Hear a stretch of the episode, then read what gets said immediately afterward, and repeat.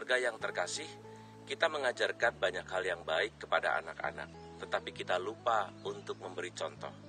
Memberi teladan adalah suatu kewajiban bagi setiap orang tua di dunia ini, sebab orang tua selalu lebih dewasa. Seharusnya kedewasaan itu ditunjukkan dan menjadi kesaksian bagi anak-anak, supaya anak-anak tidak hanya mendapatkan pengajaran, tetapi mendapatkan teladan dari apa yang dianggap baik oleh kedua orang tuanya. Saya menuliskan surat keluarga kepada Anda semua tentang keteladanan. Semoga Anda dapat merenungkannya, dan semoga kita semua menjadi kesaksian-kesaksian yang baik bagi generasi muda Tuhan memberkati kita semua.